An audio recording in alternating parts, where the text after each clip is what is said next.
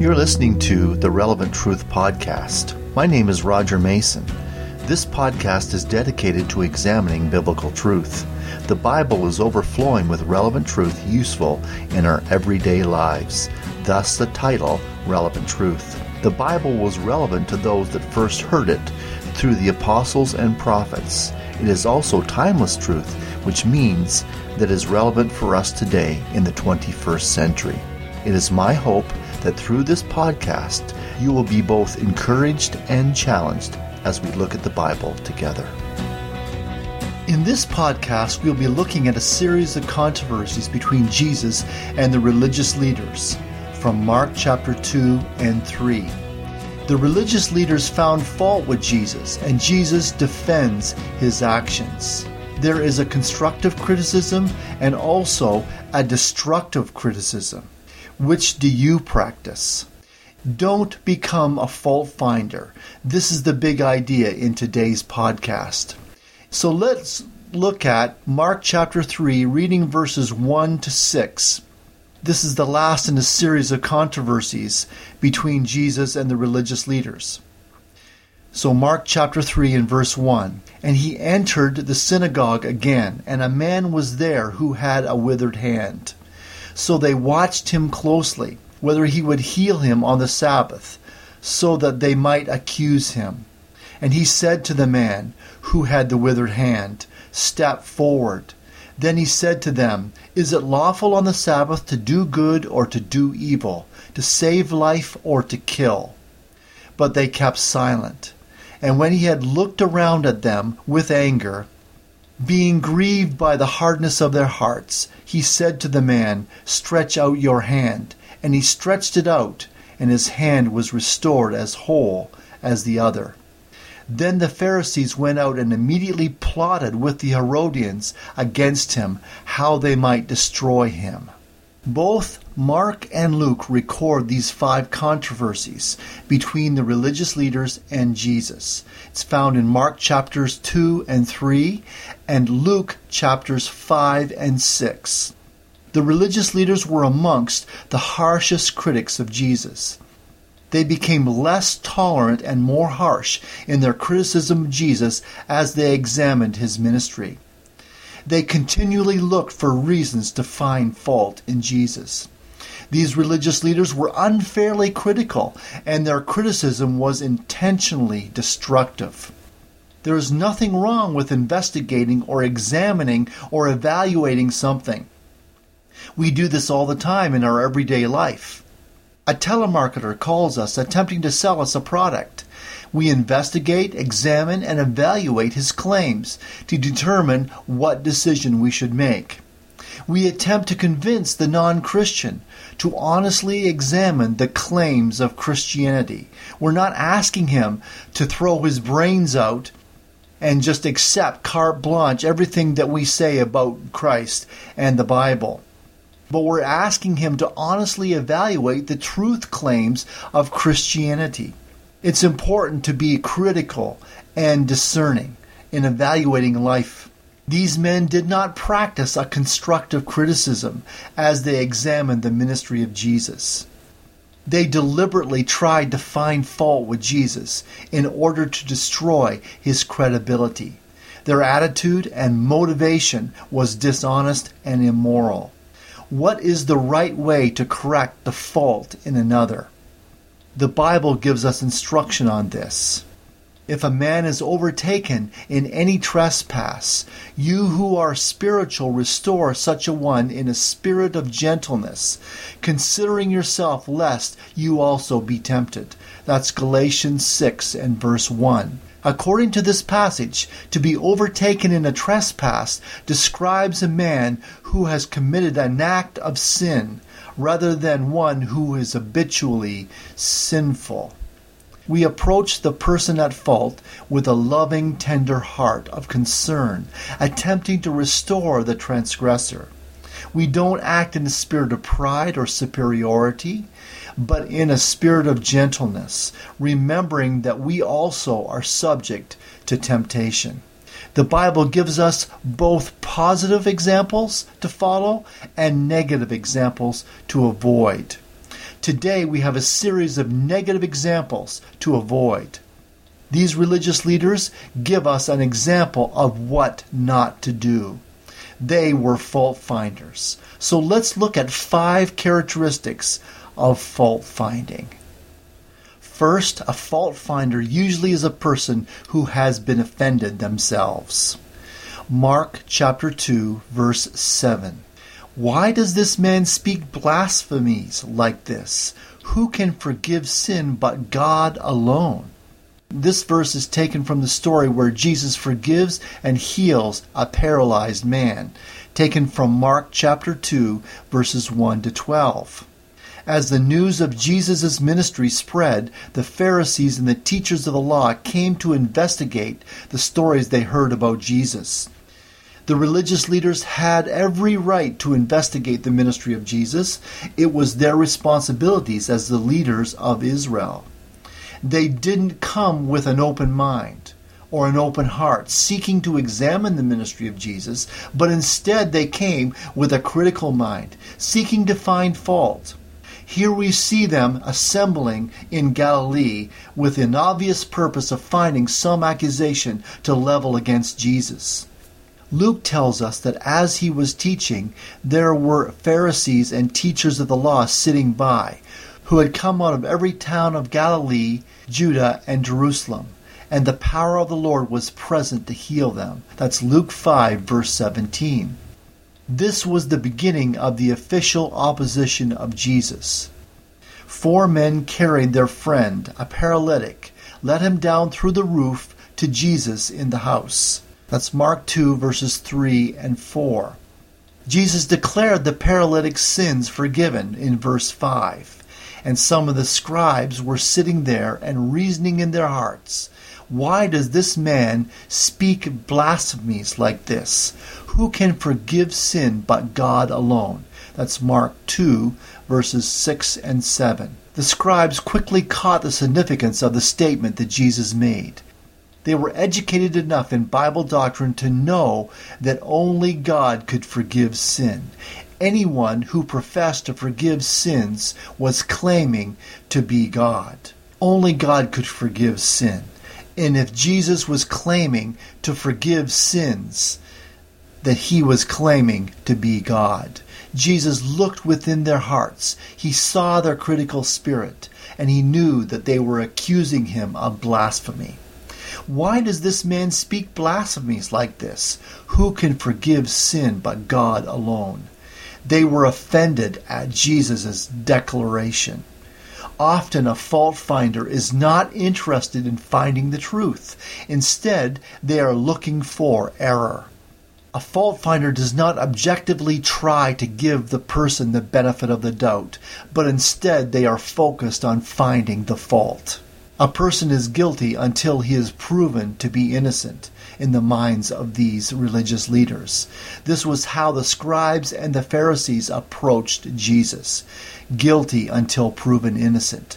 Fault finding usually begins with an offense. The religious leaders were offended at his statement. Jesus read their thoughts. This was proof in itself that he was operating in supernatural power and that he was God he asked them a question Which is easier, to say to the paralytic, Your sins are forgiven you, or to say, Arise, take up your bed, and walk? That's Mark 2 and verse 9. Is it easier to pronounce a man's sins forgiven or his paralyzed condition cured? Both of these things are humanly impossible to do. In order to demonstrate that the man's sins had really been forgiven, Jesus gave the scribes something that they could see. He told this paralyzed man to rise, take up his bed, and walk. The man responded instantaneously. The people were amazed. They had never seen anything like this before. But the scribes did not believe. In spite of overwhelming evidence, a miracle performed right in front of them, they still chose not to believe. Belief involves the will.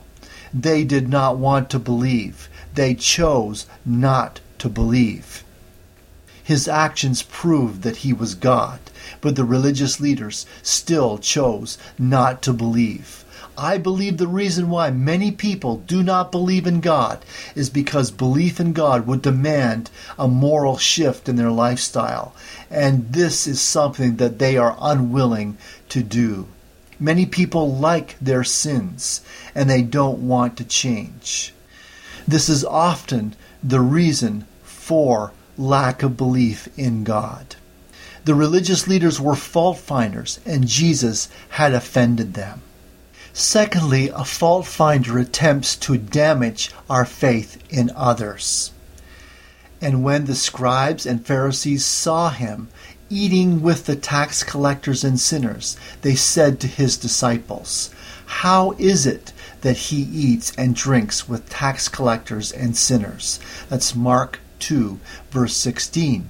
This verse of Scripture is taken from the story of the calling of Levi or Matthew from Mark chapter 2, verses 13 to 17. The scribes and Pharisees had caught Jesus in another serious fault.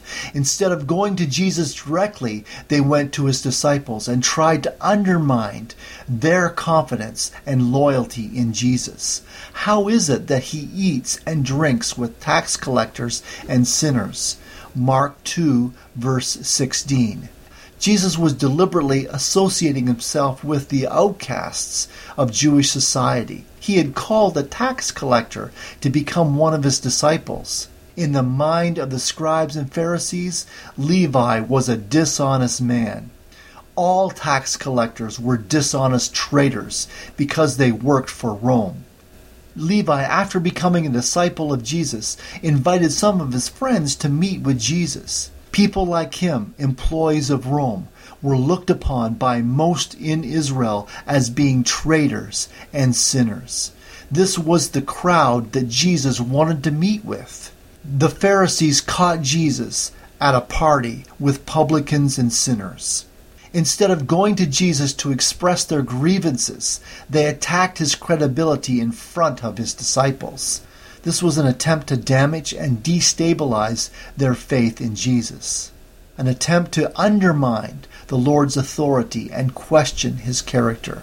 They didn't just express their opinions to one another, they targeted the disciples. Jesus was deficient in maintaining the standards of separation from sinful people.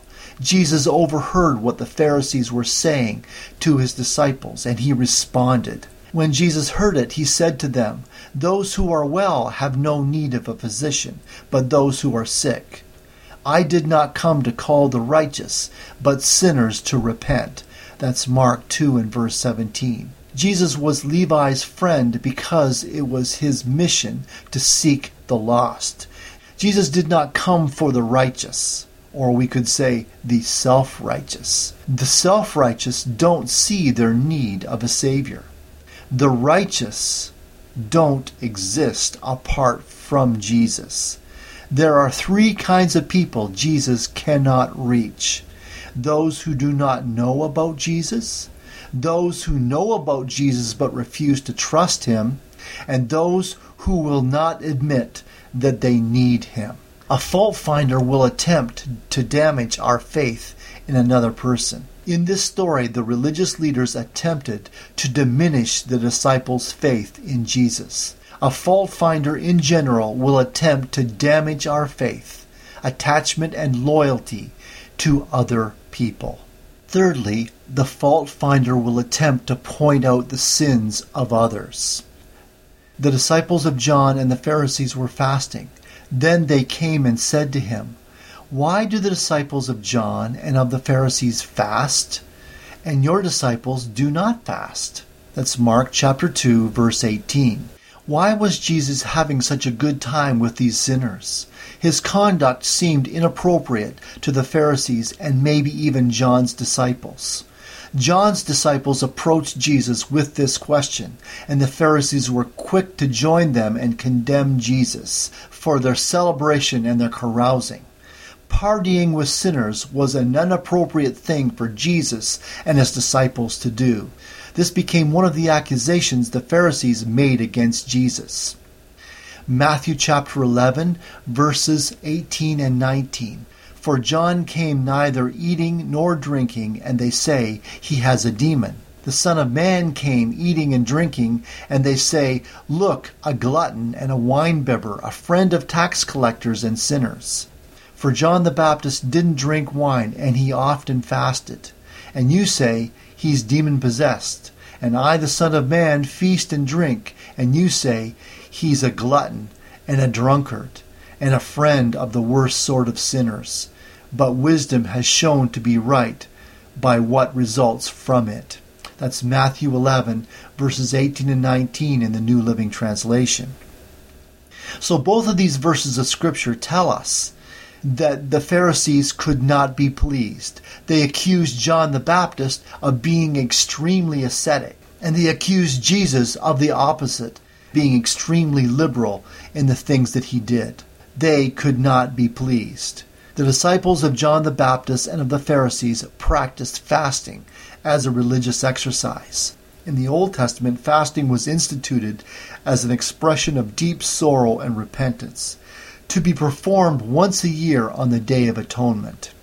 But it had lost much of its meaning and had become a routine ritual with the Pharisees. By this time in history, fasting had become a regular weekly event for the religious and an important part of the practices of Judaism. The Pharisees practiced fasting twice a week, on Mondays and Thursdays. In the parable of the Pharisee and the tax collector, Part of the Pharisees' prayer was this. This is taken from Luke 18, verse 12. I fast twice a week, and I give tithes of all I possess. These were the practices which highlighted the righteousness of this Pharisee. He tithed and he fasted twice a week. The legalism imposed by the scribes and Pharisees had made Judaism a burdensome thing for the common man. The common folk were weighed down by rules and regulations that were impossible to obey. Because of all the additional rules and regulations that the Pharisees had added to the law of Moses, which they called the tradition of the elders, it was impossible for the common man to obey or live up to all of these additional rules and regulations. Jesus speaks to this when he said, for they bind heavy burdens, hard to bear, lay them up on men's shoulders, but they themselves will not move them with one of their fingers. That's Matthew 23 and verse 4.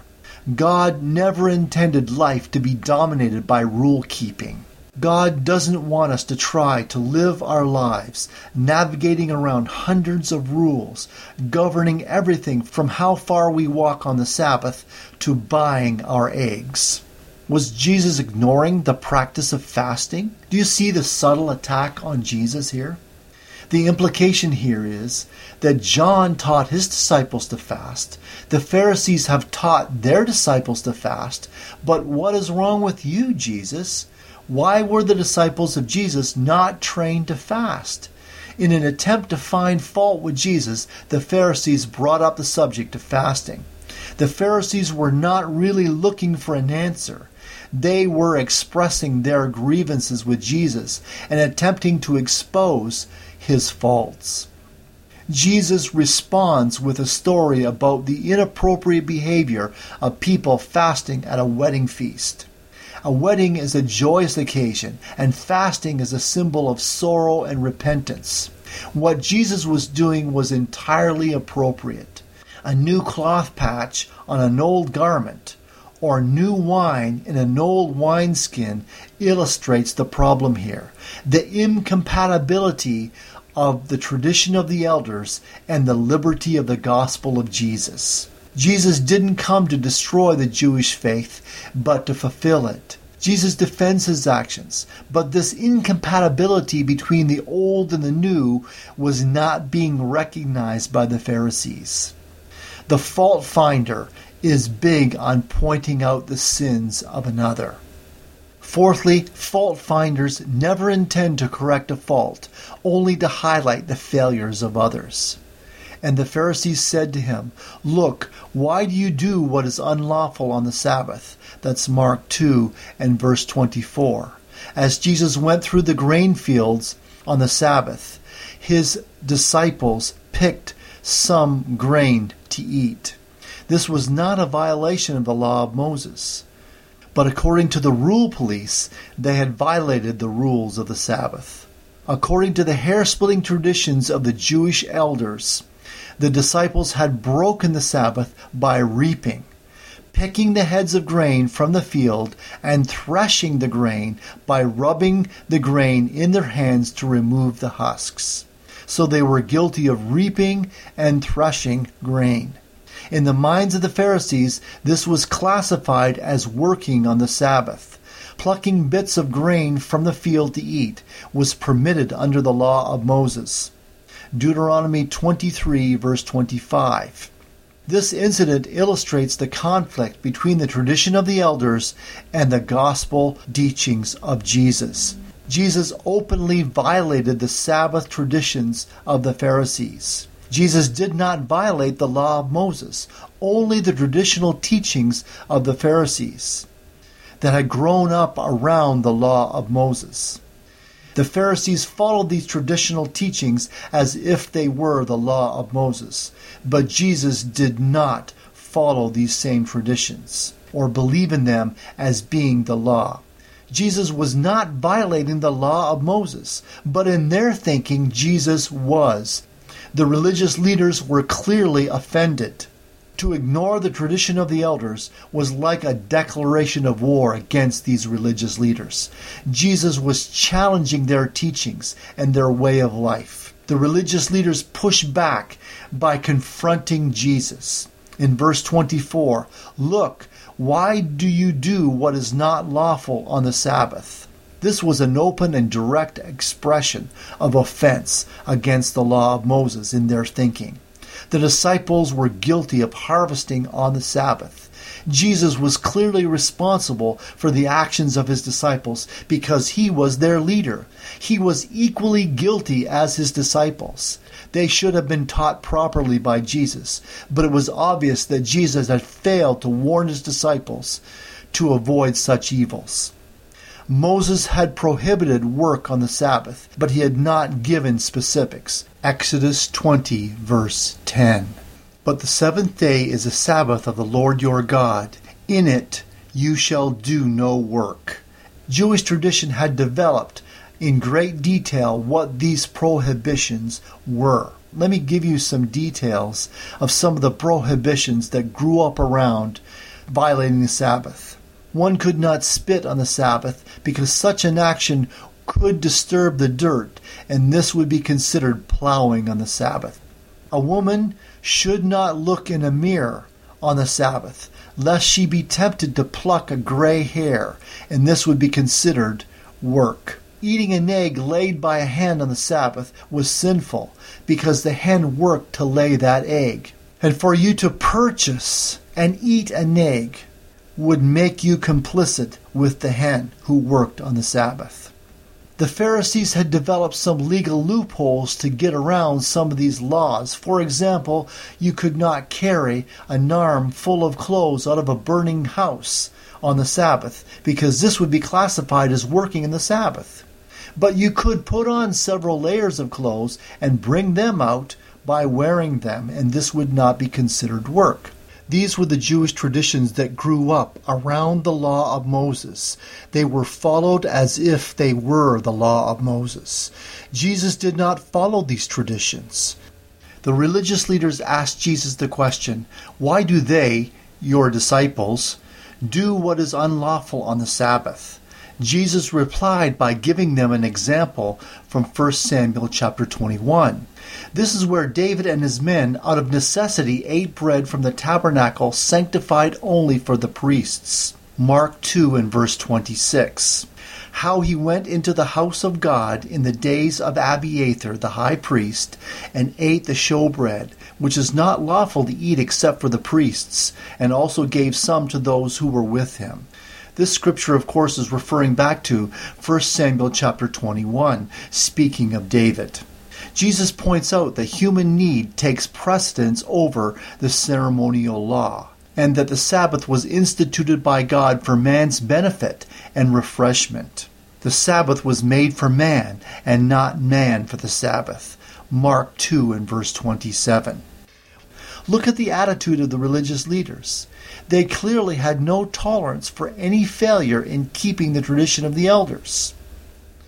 They immediately pointed out the violation of the law and openly expressed their disapproval of Jesus. Notice that there's no hint of loving and kind correction, just a harsh disapproval and opposition to failure. They needed to comply with the law of Moses and the tradition of the elders. These Pharisees looked at Jesus with suspicion as an unlettered rabbi. Jesus had no formal training by some recognized rabbinical teacher. This is what is meant by an unlettered rabbi. They considered Jesus to be an unlettered rabbi, one that had no formal training. The Jewish leaders were surprised when they heard him. How does he know so much when he hasn't studied everything that we've studied? They asked. That's John 7 and verse 15 in the New Living Translation. Jesus neglected in teaching his disciples about keeping the Sabbath laws. This proves that he is a non lettered rabbi. A fault finder never intends to correct the fault in another, just point out those faults. Christianity is redemptive. It seeks to redeem people from sin. Christians are to be redemptive. We want to see people pardoned and forgiven and freed from sin. We want to see people walk in righteousness, the righteousness of Christ. On the other hand, the fault finder never intends to correct a fault, only to highlight the faults in others. Fifthly, the fault finder looks for an opportunity to accuse others. So they watched him closely, whether he would heal him on the Sabbath, so they might accuse him. That's Mark chapter 3, verse 2. It was the Sabbath again. Mark 3 and verse 2 tells us that they watched him, that is, Jesus, closely, so that they might accuse him. The verb watched here in the Greek is in the present tense.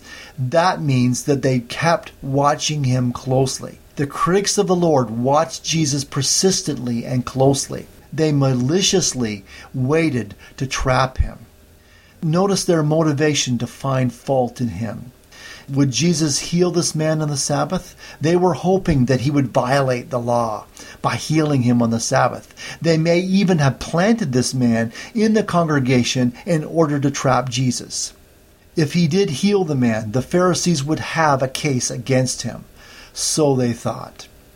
Think of the hypocrisy and the insincerity of these leaders. They couldn't do anything to help this man.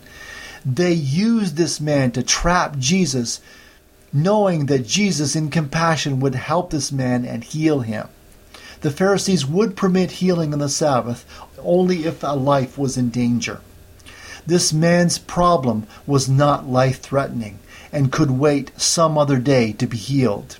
They were counting on Jesus healing this man so they could accuse him of being a Sabbath violator. Jesus asked a question about two kinds of actions being consistent with the Sabbath.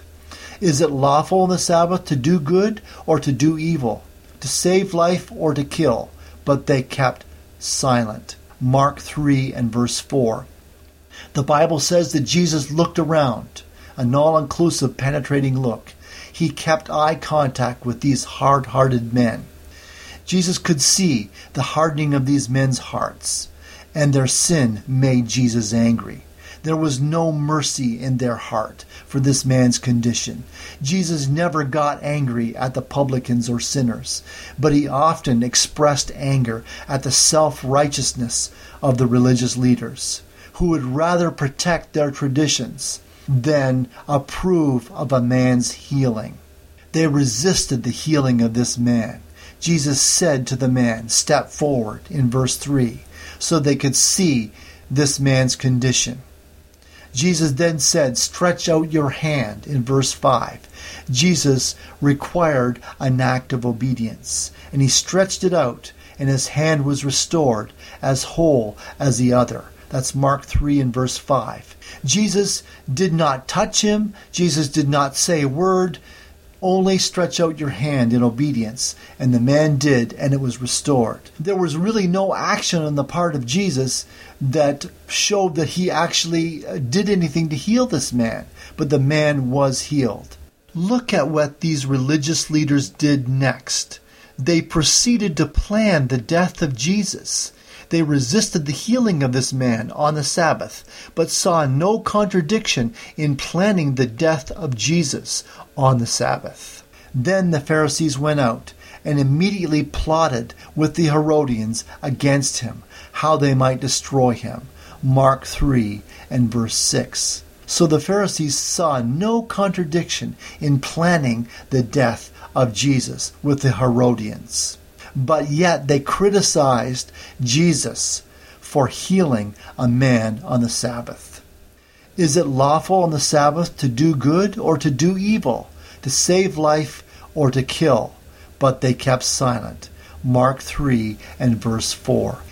The fault finder looks for an opportunity to accuse others.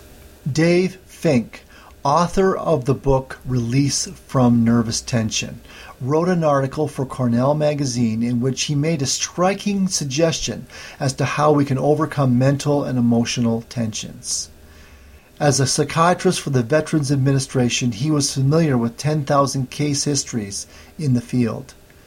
Thousands of people who were mentally and emotionally tied up had asked Dr. Fink for some short, magic button cure for nervousness. In his search for such a cure, he studied two groups. The first group was made up of thousands of people who were suffering from mental and emotional disturbances. The second group contained only those, thousands of them, who were free from such tensions. Gradually, one fact began to stand out. Those who suffered from extreme tension had one trait in common they were habitual fault finders, constant critics of people and things around them whereas the men and women who were free from all tensions were the least fault finding. It would seem that the habit of fault finding is a prelude or mark of the nervous and of the mentally unbalanced. Not only is fault finding destructive to others, but according to Dr. Fink, fault finding is destructive to the fault finder. Don't be a fault finder. It may be easy to slip into fault finding when facing personal difficulties and in dealing with difficult people. It is difficult to extend mercy and love and forgiveness to those that have hurt us. It is easy to hold negative feelings towards those who have caused you problems. Fault finding, blame, and anger may seem like a natural thing to do in these circumstances. But God is calling us to do the right thing. Give all of your negative habits to God and repent of them. This is a must in order to move on into maturity in Christ. Don't remain a fault finder. Let's pray. Father, forgive me for these negative feelings and thoughts that I have. I want to follow the example of Jesus and live according to your word. Help me to walk as Jesus walked. Help me to walk in mercy and love and in forgiveness, especially towards those who are difficult to live with. Help me to look for the good in others instead of looking for their faults. Lord, as I view the lives of others, help me to see them through your eyes. In Jesus' name I pray. Amen. Join us in two weeks for our next episode of Relevant Truth Never miss an episode of the podcast by subscribing on iTunes. If you like this podcast, why not rate and review the podcast on iTunes? You can also visit my website, relevanttruthpodcast.com, where you will find an archive of all of my messages and book recommendations. You can also contact me at rockrevmason79 at gmail.com. That is R O C K, rock, R E V, rev, M A S O N, mason, 79 at gmail.com. Thanks for listening.